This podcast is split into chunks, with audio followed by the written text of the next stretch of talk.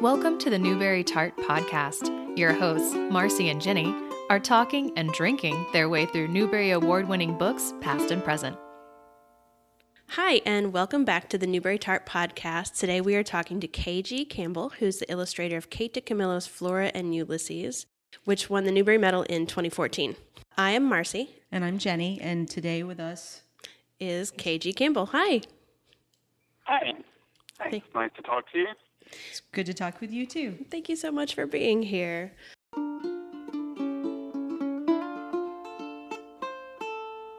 Can you talk a bit about the references that you generally use or where you get your references? Uh, you mean visual references? Mm-hmm. Um, well, it always starts with the manuscript, uh, and you pick up what visual clues you can from the text.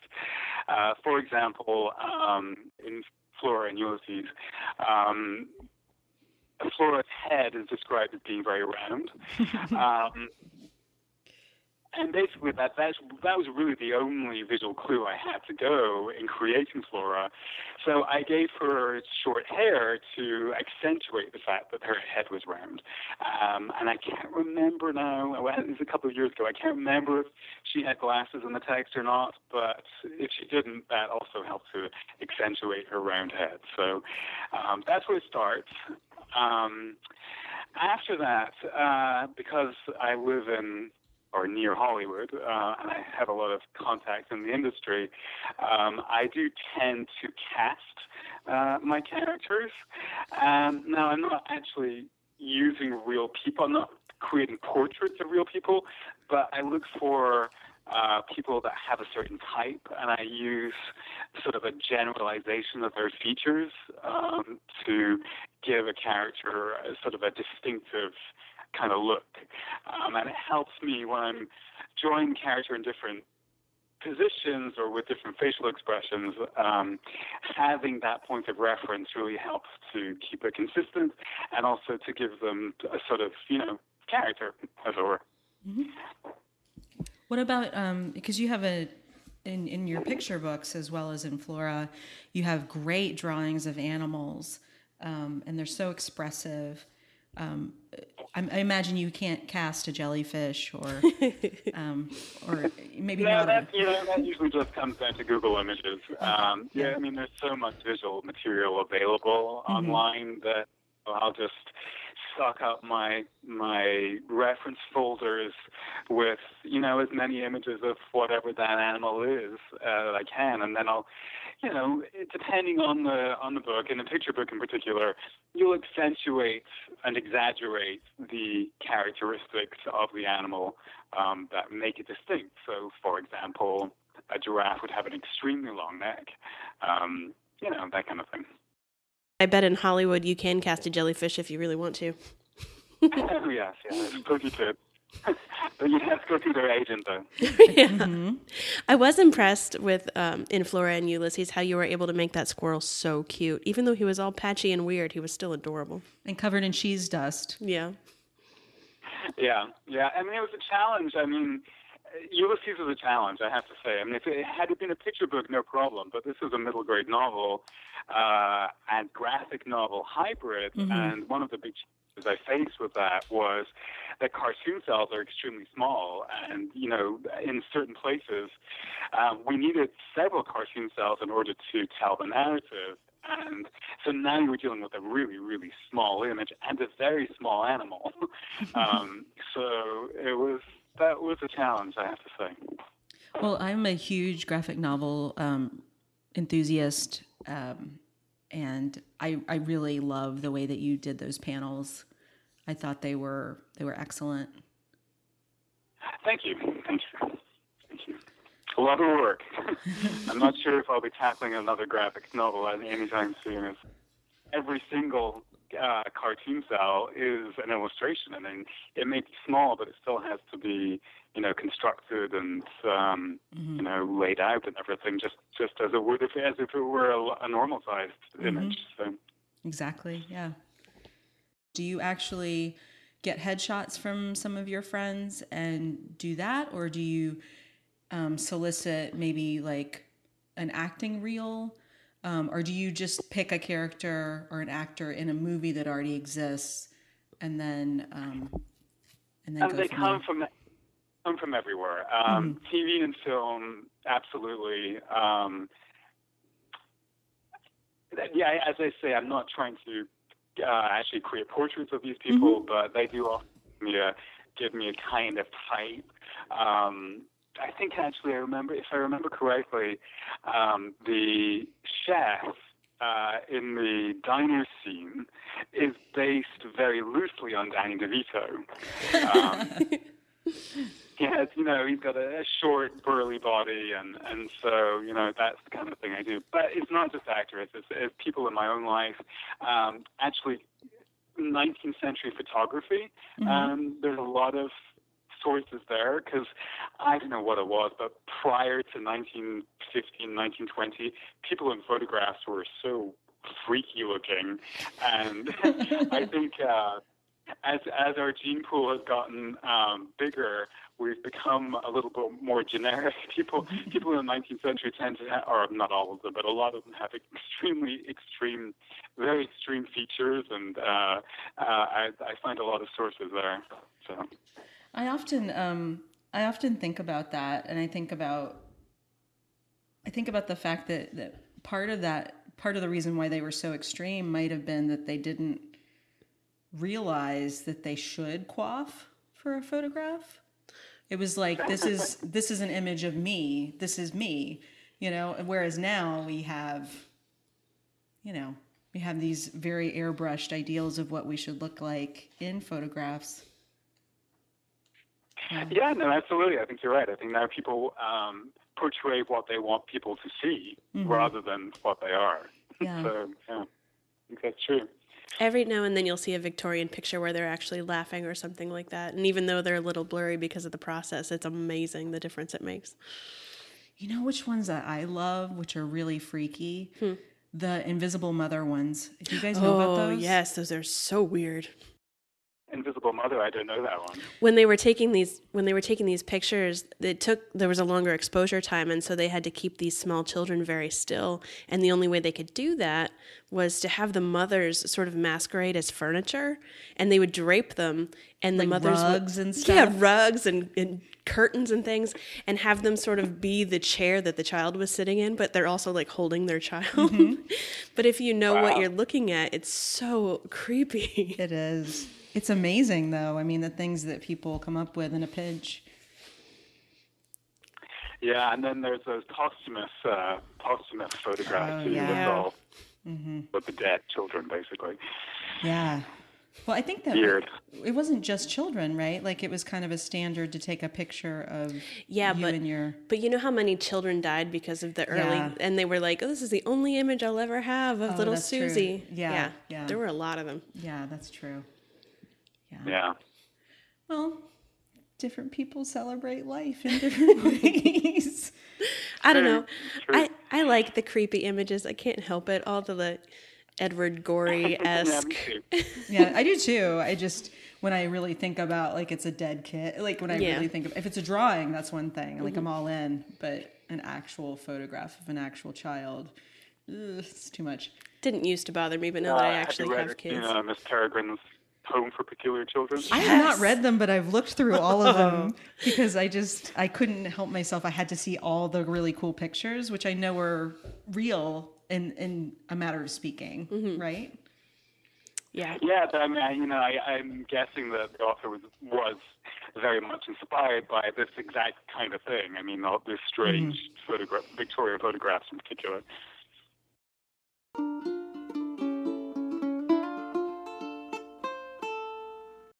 Another thing that I, I noticed um, in Flora, but but in particular the rest of your your picture books, is your use of textures, and um, I just love how you will have various textures on one page, or um, even within one like little frame in a page.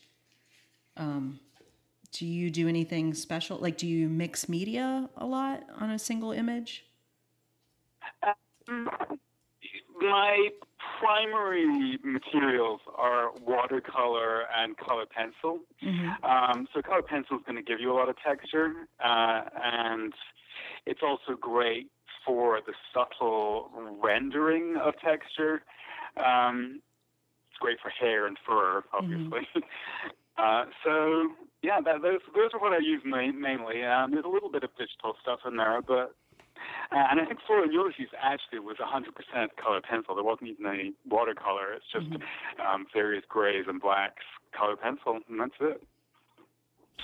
Yeah, that was another question I had. If it was color and then it had been grayscaled, or if you had done it all in black and white. No, it in black and white. Yeah, It's beautiful. Um, thank you. Thank you.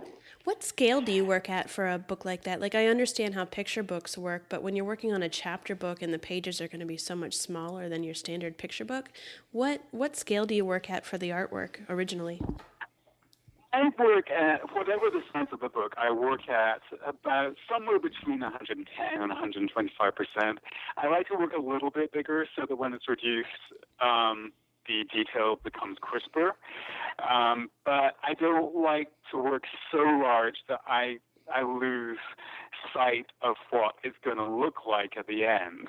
Um, if I were, you know, if you were twice as large, it might wind up uh, becoming denser in places than you wanted, and maybe lo- losing some uh, detail that you thought would show. So I try and keep it fairly close. Um, so that's it. That seems like it would be so difficult because the, the pages are, are fairly small and the images are so tiny, but you still got all that detail in there. That's amazing. Yeah, actually, I'm looking. I have um, I have one of the pictures framed on my wall. I'm looking at it right now, and it's it's small. it is small, yeah. But look, uh, you know, in terms of when you're dealing with traditional art rather than digital art, um, the size of an image very much affects how long it takes because color pencil is quite a time-consuming medium, and the larger the, the surface area that you have to cover, the longer it's going to take. I mean, The Mermaid and the Shoe, or Wee Sister Strange in particular, which came out what, last year, um, is all that entire book is double page spreads. And, you know, I was working again, I was working at 125% or something. So those were enormous. And, you know, covering that with color pencil was very, very time consuming. I, we actually have that open on the on the table in front of us. That book. I love that octopus. Yeah, the octopus, um, the octopus picture is actually my favorite illustration I've ever done, and that is actually right in front of me as well, framed on the wall. uh, He looks like he doesn't yeah. take any mess. No, I just love the way his tentacles go down somehow. I don't know what it is about that, but I love it. Well, it looks like a beard. well, he's shrugging. Oh yeah, he is shrugging. I didn't pick up on that. It- I was thinking it looked like a beard, and then he had yeah, those are his arms. I just was thinking he just had them out. But yeah, that's awesome. It's a shrug.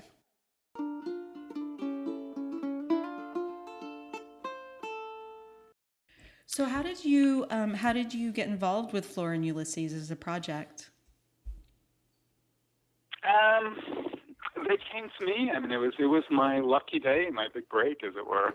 Uh, the way it works is that the art director at the publishing house um, goes in search of an illustrator that they feel would suit the manuscript that they're working with.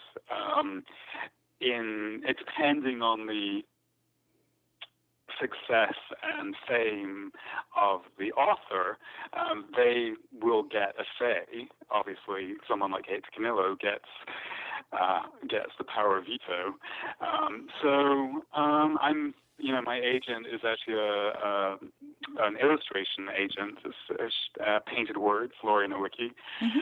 Um, and they, like other illustration agencies, have stables of talent and uh, websites that are easily accessed. And I assume that the art director will go to those websites and look for someone that they think might work.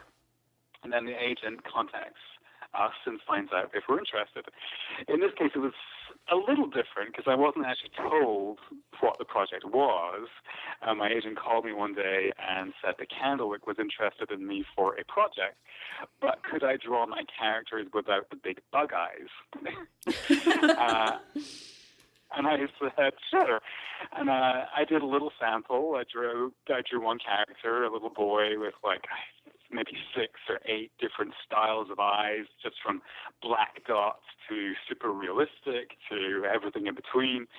Um, and I sent that to her the next day, and I think it was the following day um, that she called, my agent called and said that the project that they were interested in me in was Kate DiCamillo's next novel. And I was like, oh my God. I mean, Kate, Kate DiCamillo was actually one of the reasons that I got into Kids Lit in the first place.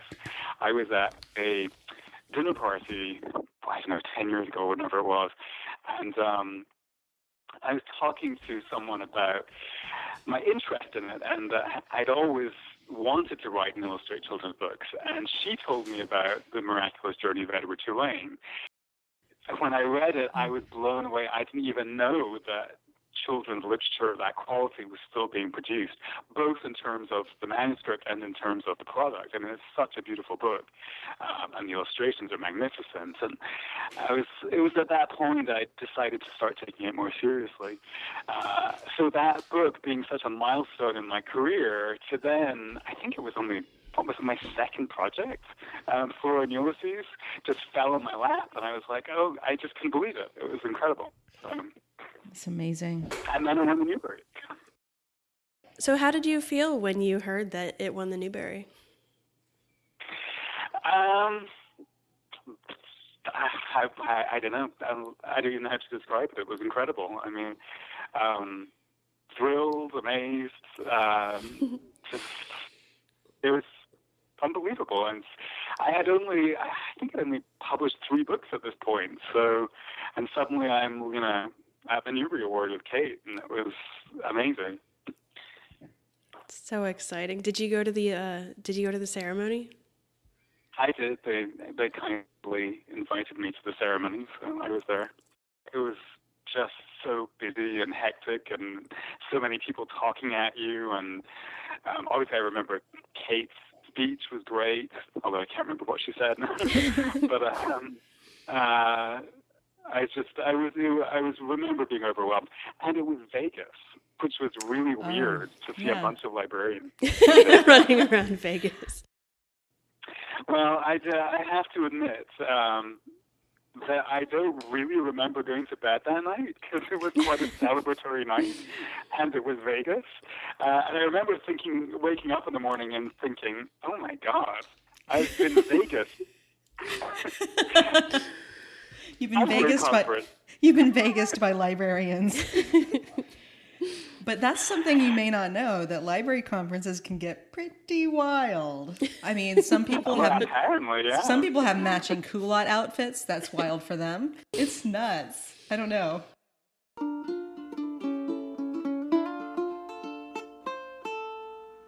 So yeah, so we read all your other picture books. And I have a very serious question. Were you tortured with sweaters like Lester was at some point in your life? Um, not exactly, but there's there's some autobiographical content in that book. Um, uh, Cousin Clara is based on my great auntie Sissy, who um, is was from a different time and different generation. Um, she had a mustache and a leg that wouldn't bend, and she was a horrible present giver. Uh, I grew up. I grew up in Scotland, and um, Easter eggs are, you know, very common in Britain, and. Uh, you know, I'd get all the big Cadbury's ones and, you know, Galaxy and whatever uh, Lindt, and um, she would always give me these awful dried up chalky chocolate eggs in a coffee mug, which were all they always an odd combination to me. I'm not sure why you get a chocolate egg in a coffee mug. I don't see what the which one has to do with the other. Um, but uh, that that's where the well, that's where the crux of the story came from. I mean, it was it was really about the sort of emotional journey of a child who learns to say thank you, uh, to preserve the giver's feelings, even though they don't like the gift. Mm-hmm. And that's where the story came from. Mm-hmm. Well, I loved all the sweaters. Um, I just, I loved all the different ver- versions of torture that Lester had to wear. I was so intrigued reading about your childhood. I, I read a few interviews that you had given talking about how you were sitting in corners of drafty castles in Scotland. What was that like? I mean, I can't even imagine. It was normal for. me. I actually I went to I went to a very old school. Um, I never changed schools. I started when I was five. I graduated when I was eighteen. Um, it was in the shadow of Edinburgh Castle. It was built in the 1700s. It's really cool. It's a very, very cool building. Um, actually, it's a school that they claim um, Hogwarts was based on, uh, because J.K. wrote it.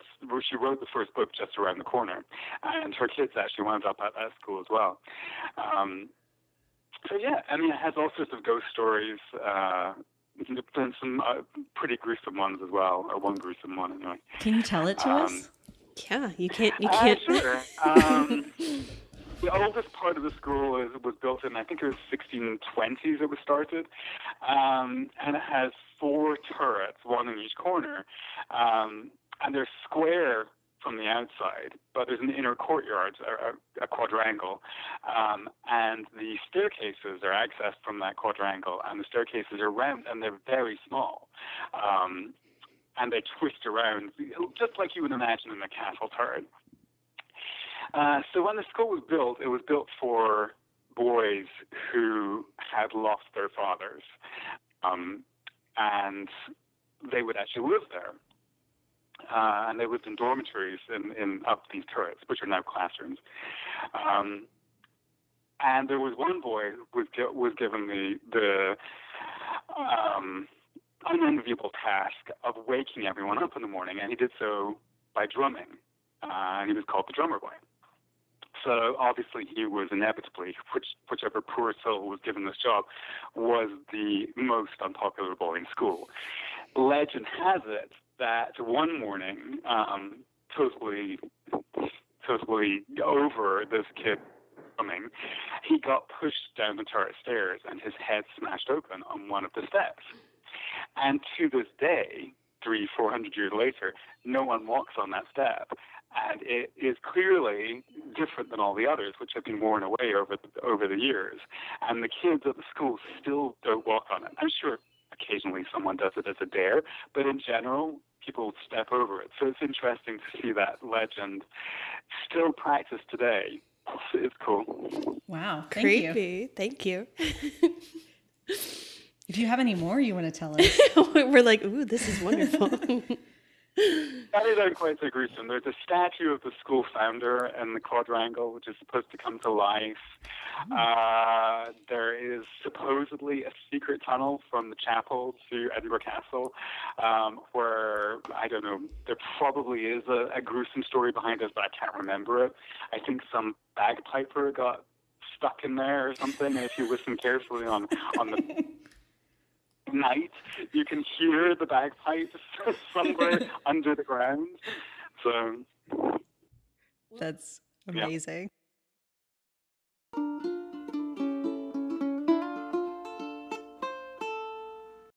Marcy said to me before we got you on the line, what was it that you said to me about Edward Gorey? Oh, just that I the influences that you mentioned in a lot of your stories uh, I love like the Edward Gorey and the um, was it the Alice in Wonderland illustrations? I Neil. Yes. Um, it makes me feel like we're talking to sort of like the Benjamin Button of illustrators. Like if you could age backwards, you're very Edward Gorey esque, but of course much younger. yeah, yeah. I mean, Edward Gorey is definitely a big influence. Maybe still the biggest. Um, Tim Burton is another. Um, uh, I love, there's an, uh, an illustrator called Peter McCarty. Do you know him? Uh, you'll know um, Chris Van Allsburg, of course. I like mm-hmm. him. Um, and a few others. Oh, there's an Italian one, um, Nicoletta Ceccoli. She's she does beautiful stuff. Cool. It's she does a lot of adult stuff as well. That's sort of you know semi-erotic, but I, I guess it's an odd combo. Well, Maurice Sendak actually had um, erotic drawings and paintings as well. Yeah, yeah, he does. I'm actually I'm I'm I'm gravitating upwards age-wise. Next year uh, will be the release of the first book of a middle grade trilogy that I've been working on with Random House. Um, it's called A Small Zombie Problem. Oh, that sounds And, wonderful. um, it's set. No, it's not. It's not officially set anywhere um, because we want to keep it not too regional based, but it is actually set in Louisiana. Um, I mean, we've taken out all the local terminology so that it's it's more accessible uh, globally. Um, but anyone who knows Louisiana will know that that's where it is. Um, So, are you writing it and drawing it? I am writing and illustrating it, um, and it's been it's been a long process. It's something that's been in the works for a long time. As as I've heard so many directors and actors and authors say this before, and now I know what that means. um, when it comes out next year, it will be five years since Random House actually made me the offer, um, and it's been in the works for longer than that. Uh, but just you know, work gets in the way. You get other projects, and um, and things get delayed. But this this is something that I feel my career has been moving towards. Um, I have always wanted to be in middle grade, and I've always wanted to write middle grade, and so this is it. This is the big one. That sounds so exciting. and what what age is it meant for? Um, like your main character, how old is is he or she? Uh, well, middle grade is technically 8 to 12. I would say it probably leans, as most of my stuff does, it leans towards the upper end of that age range. Um, the protagonist is, cele- he celebrates his 12th birthday in the first book. Um, so uh, he'll probably age to 13 through, throughout the trilogy. Um, yeah. Perfect. So it kind of fits into the Southern Gothic genre. It's um, it is about zombies, um, but it's not the whole zombocalypse that we're used to. It's not a viral based kind of thing. It's not gory. Uh, zombies in this iteration of zombie lore um, are tragic figures. Um, it's more about magic. Uh, Magic. We haven't actually gone into voodoo per se because it's a sensitive subject being a religion and a lot of people still practice it and it's maybe a little above the, the age group. So it's it's sort of about magic. Um, and the zombies are kind of sad and mysterious and and beautiful in a way. It's uh, so it's quite introspective and psychological and emotional and um, ultimately it's about human loneliness and it's so yeah anyway. But it's very atmospheric. Lots of uh, you know spanish moss and and uh, dark rivers that are actually bayous but we don't call them bayous. Um,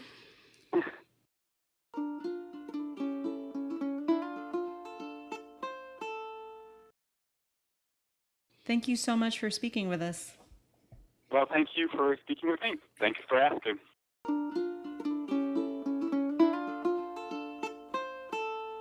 Thank you for joining us today on the Newbery Tart podcast, where we spoke with KG Campbell, the illustrator of the 2014 Newbery Award winning Flora and Ulysses The Illuminated Adventures by Kate DiCamillo.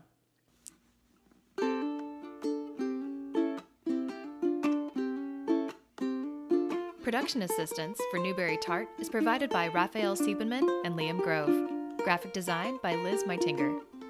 Intro and outro by Ariana Hargrave. Theme music for this podcast is provided by the laid back and local Throckmorton Ukulele Band. You can hear more of their music on Facebook. Find more Newbery Tart episodes at iTunes, Stitcher, or wherever you listen to your favorite podcasts. Our website is Newbery Tart. That's N E W B E R Y T A R T dot com.